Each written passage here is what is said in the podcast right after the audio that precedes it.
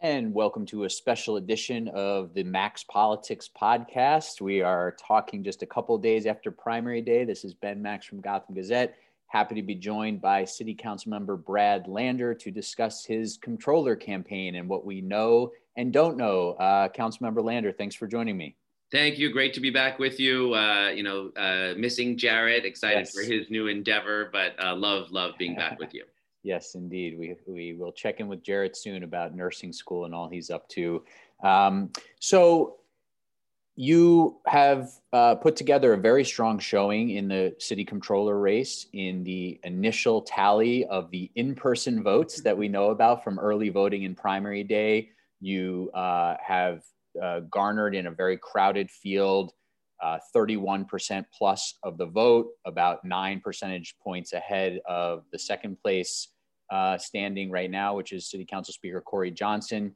What do you attribute that strong showing to uh, in the in the votes that we know so far? We know we're waiting to count both the absentee votes and then do the runoff for ranked choice voting, the instant runoff. But what do you attribute what we've seen so far to where you've got um, 60,000 plus vote margin here? Yeah, no, as you say, there's still a lot of accounting uh, to do. And yeah, the way we're doing both ranked choice and absentees uh, draws out the excitement of the election. But, um, uh, and I really value that counting. I'm a supporter of ranked choice voting. And, you know, I think it will give us better democracy. And if waiting a little bit for it is the requirement, then so be it. But I feel really proud of the campaign our team ran. Um, uh, we were the overwhelming first choice, are the overwhelming first choice of a whole lot of New Yorkers all across the city. And really, we're, you know, we're leading right now in uh, not just in Brooklyn, where I am, but in Queens and in Manhattan. Um, you know, I, I, we tried to run a really strong, bold, progressive campaign with a vision for a just recovery for the city that works for all our neighborhoods, grounded in those ideas that the pandemic exposed a lot of inequality, that we cheered on all those essential workers and we have to do better by them. And we want a government that can uh, help small businesses, prevent people from getting evicted, create jobs, and do better to lift up all neighborhoods. Um, and that broad progressive coalition was reflected in the coalition of support we built with endorsements from AOC and uh, Jumaane Williams and Elizabeth Warren. And then at the same time, to also have a message about making sure government can deliver, that it could work better. That's the job of the controller's office in many ways.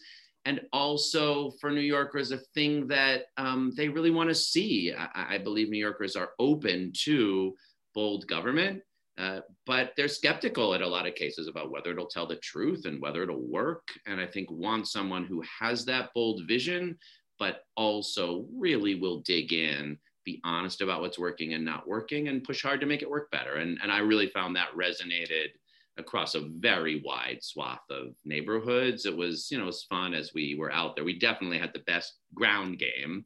Uh, and that meant talking to lots of voters, especially as soon as we could get off Zoom and we could talk more hmm. about how the race changed, you know, as a hmm. result of the pandemic. But as we were talking to voters, you could really feel that I want a government that shows up for me and I want it to work better anything you were surprised by in the results we've seen so far? For example, were you surprised how well you did in Manhattan? Uh, you know, I mean that that jumped out at me that you you know did as well as you did in, in that borough so far from what we know we feel really proud of the coalition we have, and it, it really is all across the city. I, you know, we're leading in some EDs in Harlem, uh, which felt uh, really great in this broad coalition that we're building. So not only the, you know, more some more conventional progressive coalition, but a, a really broad set of territory.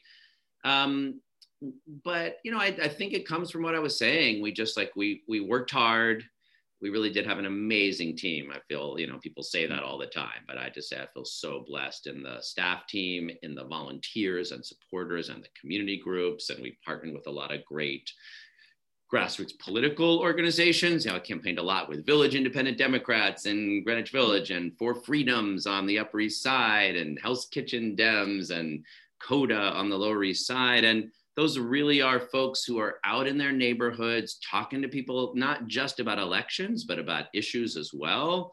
Um, so we we were optimistic. Uh, you know we could feel the momentum building. Uh, you know this race mm-hmm. didn't get a ton of coverage.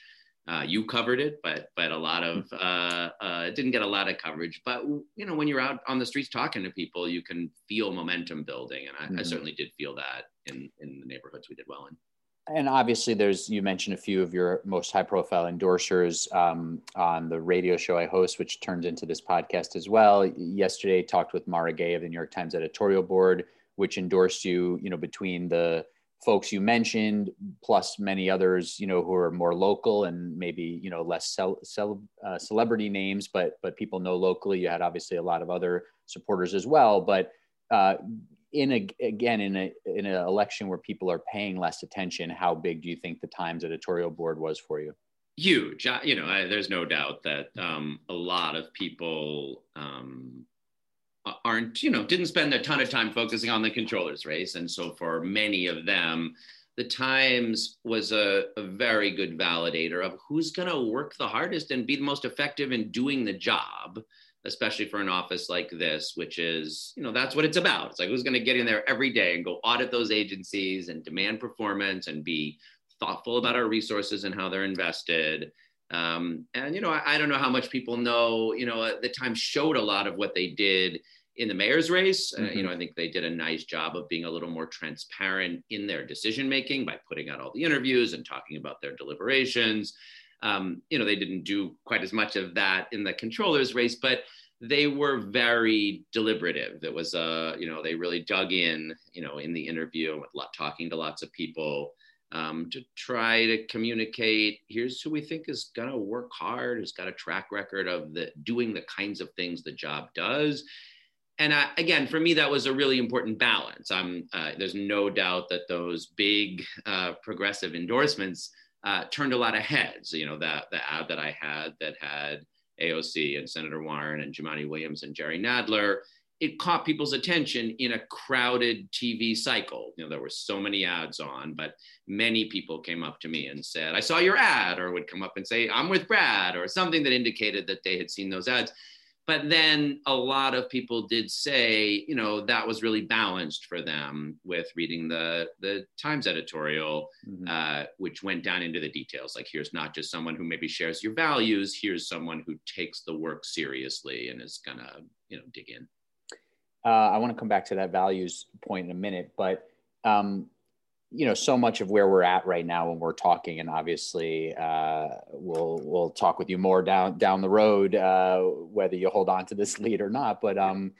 but so much of what we're talking about now is sort of the mechanics of the election so i want to kind of stick with that a little bit. Sure. Uh, well you know over 730000 votes tallied in this election in the city controller democratic primary uh, you've got uh, close to 230,000 of those. I'm looking at the Board of Elections numbers on this, so maybe there's some slightly different numbers uh, that's that have been reported elsewhere, but I'm going by the by the City Board of Elections here. So 730,000 plus votes uh, tallied in this race. You've got about 230,000 of them. Talk about holding on to the lead you have of uh, 65,000 or so over Corey Johnson at the moment in second place and the universe of absentee ballots that are out there and the ranked choice instant runoff, just in terms of the nuts and bolts of how this vote will unfold. How confident do you feel? What's your understanding of the absentees? You know, the universe that's out there. Any good campaign has sort of a sense of that. Um, how, how are you thinking about the mechanics of how this will unfold and the votes that are out there? Yeah, um, and thank you for giving people a lot of coverage on this. So for folks who don't know, you know, all you know, the numbers that Ben gave so far are in-person voting from both early voting and election day. That's all we have so far. And right now, just the first place votes. You know, if you rank someone first, that's that's where we are. Um, next week, two things are going to happen. On Tuesday, uh, the Board of Elections will release their ranked choice tabulations, where they'll run the rounds of what happened. You know, if in, as in in the comptroller race, no one has a majority of first place votes. They start eliminating the last place finisher in terms of those first votes round by round and redistribute their ballots. So you see who ultimately till you get down to the final two candidates and one of them will have a majority of the votes. Um, and that'll that should we think all come out on tuesday basically for all the races and all at once. It's not like they'll run around at a time. They can tabulate them all and so we'll mm-hmm. see.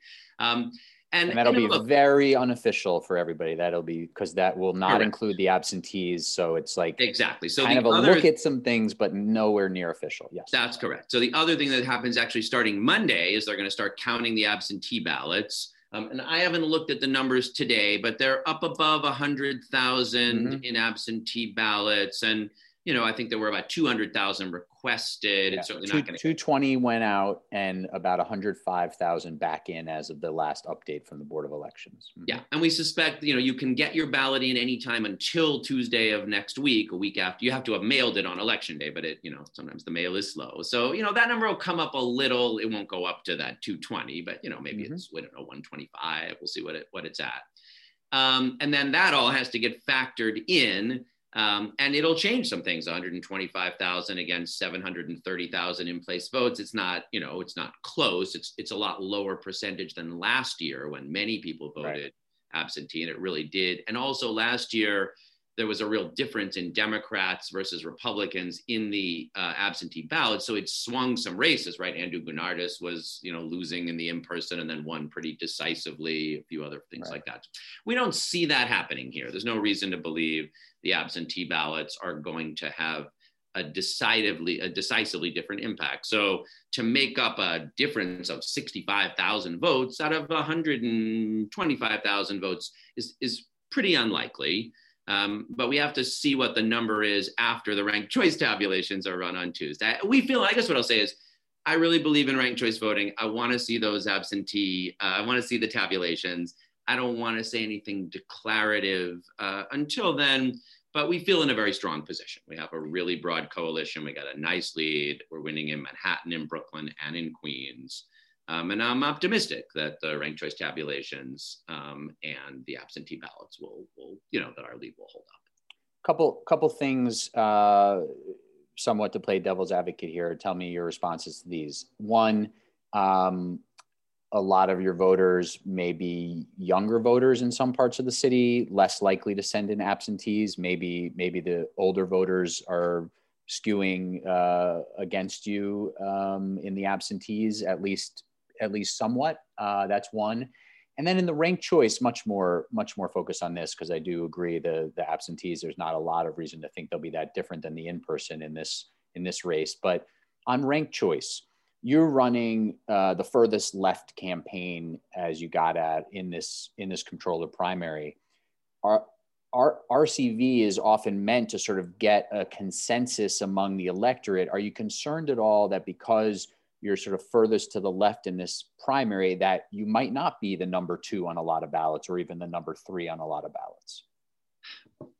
We we feel pretty confident on the absentees. We had an absentee operation. You know, we didn't take it for granted. You're able to find out who requested absentee ballots, and we reached out to those voters and shared our information with them. In some ways, I'm more sure that absentee ballot requesters uh, heard from us than I am about the broader electorate. Now they may have heard from the other campaigns as well, but we did not. We did not neglect them, and uh, mm-hmm. and there's plenty of um, absentee ballot voters in the in the geographies where we did real well. Um, and, right, Manhattan. And, you did you did very well Manhattan. Manhattan's probably high absentees, but yeah, go, go ahead. Yeah, yes, exactly. Um, and then you know, I the third place finisher with the most the most votes in the race after after Corey and me is Michelle Caruso Cabrera. Um, we we actually overperformed with Latino voters. I had a great set of supporters: Nydia Velázquez, Gustavo Rivera, Antonio Reynoso, um, Alexandria Ocasio Cortez, and you know, Make the Road uh, Action, doing a lot of grassroots work. So I feel good about where we are with Latino voters. Um, Kevin Parker is a Brooklyn guy, and we overlap in some geography. So I, I'm, I think it's likely second or you know third on on Kevin's ballots, and you know it's going to be really interesting to process the ranked choice results. Um, and to figure out a little more. Sometimes things will be straightforward. You know, somebody is uh, voting an identity or voting a clear ideology. Um, but I don't think that's always true. And right. again, the Times endorsement, I mean, there's a lot of endorser, a lot of voters who, you know, would want someone who they believe was going to really show up and work hard. so I'm, I'm real hopeful. I mean, again, we'll mm-hmm. see. I, I don't mm-hmm. want to get ahead of ourselves, you know, and yeah, uh, just wondering if that's a concern at all in terms of when the rankings play out. I mean, there's obviously a very strong chance that even on a lot of Corey Johnson ballots, you're the number two, um, you know, in part because people had a perception from limited right. polling Although, or whatever that there were three, you know, top candidates. And yes, yeah, I mean those don't help. You know, you don't. You're not helped by this being if he's second right, if he's to the person That's true, right, you're right, right. second with. You know, you're. This is. I mean, it, it may, a lot of people said that to good me. Point, like, good point. You know, some people did say to me, "I ranked you second. and I was like, "Okay, well, after whom?" And if they said anyone other than Corey, it's like, great, that really helps me. If they say Corey, I I respect their vote, but that won't help me elect. Good point. Good point. I'm, I'm sure. Um, yeah, I, yeah. I'm in the thinking of it could be anybody, but it, it can't really be anybody in the final two. It can really just be you and Corey and maybe Michelle Caruso Cabrera. But yeah. Yeah. I feel really optimistic here. I, I want to see the results, right. but um, I do think the way we ran this race, while boldly progressive, also really spoke to just the meaningful concerns of people in their communities. That, you know, what people are not mostly concerned about progressive or moderate. People are concerned about housing and jobs and schools and coming out of the pandemic and safety and we spoke to people across all those issues and said, here's how we'll use the tools of the office to do meaningful things for you. Mm-hmm. So I don't, I, you know, we feel good about where we are on the ranked choice ballots. A lot of talk about how well Eric Adams did in the mayoral race. Again, unofficial. We have, you know, there's a lot to be said here with absentees and ranked choice in that race as well. Um, but that Eric Adams did so well, that Kathryn Garcia did well. Obviously, Maya Wiley's in there too, but that there is sort of this yearning for more moderate uh, candidates who are really focused on uh, public safety. Um, your success in the controller race obviously cuts against that narrative a little bit. What do you make about sort of the the larger city political picture here um, and the discussion that's happening? We're going to need to keep, uh, you know, I think there'll be a lot to say. This is such an interesting time and an important time for the city. You know, there's still coming out of the pandemic, uh, we're all in a different place than we're used to being. Um, and I think things are shifting. Obviously, the public safety narrative has has shifted a lot over the last year and even thinking people's thinking about the pandemic and what's important how much focus on school reopening just on public uh, you know public health protections itself it's a you know it's a very shifting ground time um, all that said, I just don't see that much contradiction. I mean, people want to live in safe communities, they want housing to be more affordable. They want an economy that's growing with good jobs. Uh, they want good schools for their kids. They know government needs to deliver on a lot of those things, that they can't do them on their own. I think New Yorkers are open, for the most part, to more ambitious government. Um, and they also are, in some cases, skeptical about whether government can really deliver what it's promising, what the bound. So, so I don't know. I um, you're unabashedly let's move resources away from the NYPD more into communities and social services and uh, you know uh, programs that are not run by the police department. Um, so here's how I had that conversation with people in ways that I thought was really um, uh, that worked, which was you know, I'm I'm riding the subway a lot these days. Plenty of times you see someone on the subway who's not doing well, who appears to be homeless and mentally ill. Uh, you know, and and that you know people in the in the train are might be anxious about that. And I, I understand why somebody's first instinct would be let's send in more cops to deal with that. But if you say to that person, what's going to actually happen if a cop comes and pulls that person off the train? Like maybe they'll be off the train car. But if we don't get them an affordable, supportive place to live and good mental health care, then they're going to be back in the train tomorrow. Um, you know, that fortunately we're not following the the Rudy Giuliani strategy of sending that person to Rikers for being homeless and we, we better not go back to to doing that that's a violation of their constitutional rights but they'll also still be out pretty quickly so if you actually want to solve that problem then you need to figure out how to get that person into supportive housing or into the shelter system in a way that would actually be helpful to them and they would they would want to stay in it because they saw how they were moving toward permanent housing and get them good mental health care. Um, and I don't believe there's a way to do that that's like forcible in the way that Andrew Yang was talking about. Like, that is, again, both a constitutional violation, but it just doesn't work. So, if you're going to solve that problem, then you're going to have to spend resources on good street outreach, good street and subway outreach, good mental health care access, and supportive housing. And I don't see any way around that. And that's not only like progressive values, that's just like focus on results and what's actually effective in spending your money in the long term. So, yes, like that's an example. Rather than send more cops into the subways, I would like to spend more money on emergency supportive housing and mental health care. Um, but you could have a thoughtful conversation about that. That's not like what button are you wearing, um, but that's about how to move the city forward. And and I liked being out on the streets in conversation with people because people would definitely come up to me and say, I hear you're for defund, you know, and I don't like that. And then if you could have this conversation, at least we could talk about it. And they might, you know, agree, might disagree, but we would be talking about how to move the city forward. And that's the job. Some people, um, and you know, we've had some of these exchanges during the campaign, so we don't need to relitigate all of them right now. And I know you need to go soon, so just a couple last quick questions. But you know, some people look at your platform, your politics, and say, okay, far left progressive in the controller office. How do we know Brad Lander as controller? Again, we have to see how the final votes come, but won't just be okay, spend, spend, spend, spend, spend. Let's, you know, push for raising more taxes. Let's spend more money. And, uh, you know, we want programs to work, but it, you know, there, there hasn't been, you know, there's not a program that's not okay to throw more money at. And, and that's not, that's not a great uh, philosophy to have in the controller office. Sure.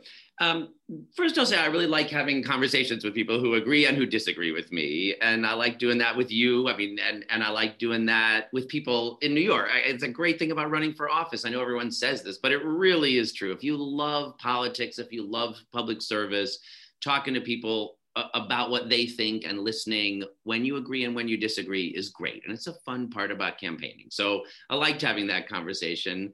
Um, if people you know want to like still go look at the website at landerfornyc.com we put up an enormous amount of content about how to balance the responsibilities of the controller's office with the issues that we think New Yorkers care about and the issues that are important. So there's this question of like, what's the controller really got to do with housing or with uh, climate change or with uh, good jobs and workplace protections?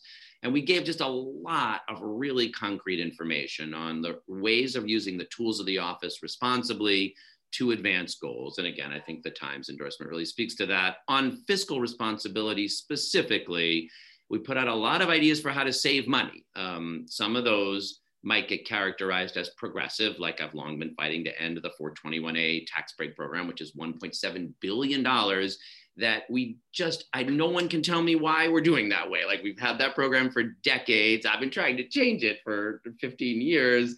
And like, it's not fiscally prudent to have the 421A program. It like is establishment, it exists, real estate developers like it but it's not fiscally prudent. And so sometimes, you know, being honest is, uh, you know, and then, but I've also talked about uh, building on the attrition program that was developed during the pandemic. I think we should keep a more focused attrition program that asks commissioners to identify areas of their agencies that they think might, might actually make sense to phase out over time so we could focus on new areas. Because yes i mean i want to spend more on supportive housing and mental health outreach and i'm excited about 3k and childcare expansion but we have to be responsible. You can't just let headcount grow and grow and grow if you if you aren't paying attention to how you can afford things. So um, uh, that means you have to be uh, moving away from things that you don't still need I did not get the endorsement of most of the public sector unions. And while I support working people uh, for sure,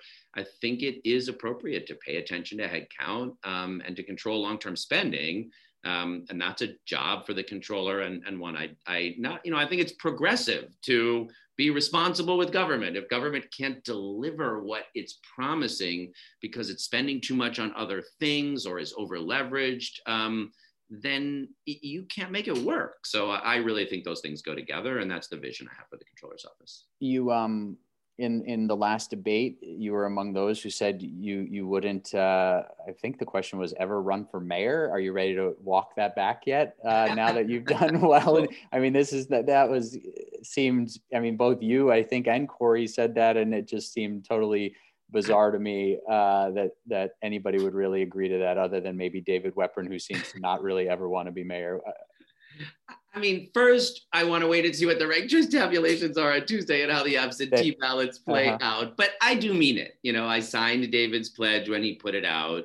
Um, I'm excited about the controller's office. This mm-hmm. is a mm-hmm. really important time. That is what I am focused on you know the kinds of you know lightning round we could have another conversation sometime about debate lightning round questions yes, yes, yes. and which ones you learn interesting things from and which ones might ought to be retired but but i stick by that answer. All right. Um, and lastly uh, last minute here um, this was you know you and corey johnson were obviously the top two vote getters so far. Uh, it, it became a fairly contentious campaign between the two of you. You have to figure out this final city budget in the next um, few days. Yeah. Um, but in terms of that relationship, can you try to repair it? Is that something you're working on? Are you trying to make sure that uh, your constituents are taken care of, you know, in this budget and not uh, hurt because of some of the things that you said about uh, Corey Johnson during the campaign? I think for all of us, it's tricky. You know, we're not yet on the other side of the election, you know, so we're in the middle still of the counting. Mm-hmm. But on the other side of elections, and even as the counting is taking place, it is all of our jobs to get past our political uh, differences and to show up for people, right? Like it's not a horse race with a medal at the end. It's a job of trying to help New Yorkers with the things that matter most to them. And that that's what has to motivate us all, regardless of Democrat or Republican or where you stand in a race. So yes, absolutely. I mean, I'm gonna show up to the budget process as a city council member.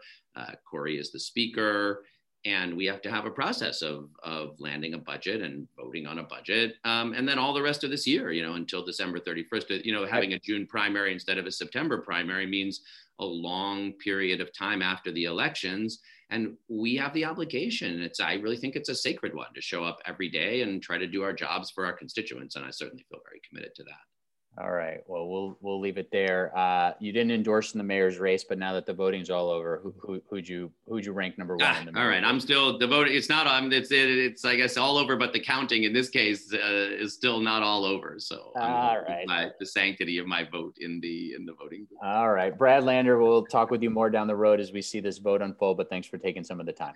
Fun to talk with you as always, Ben. Thank you for covering this election cycle so deeply. My pleasure. Thank you.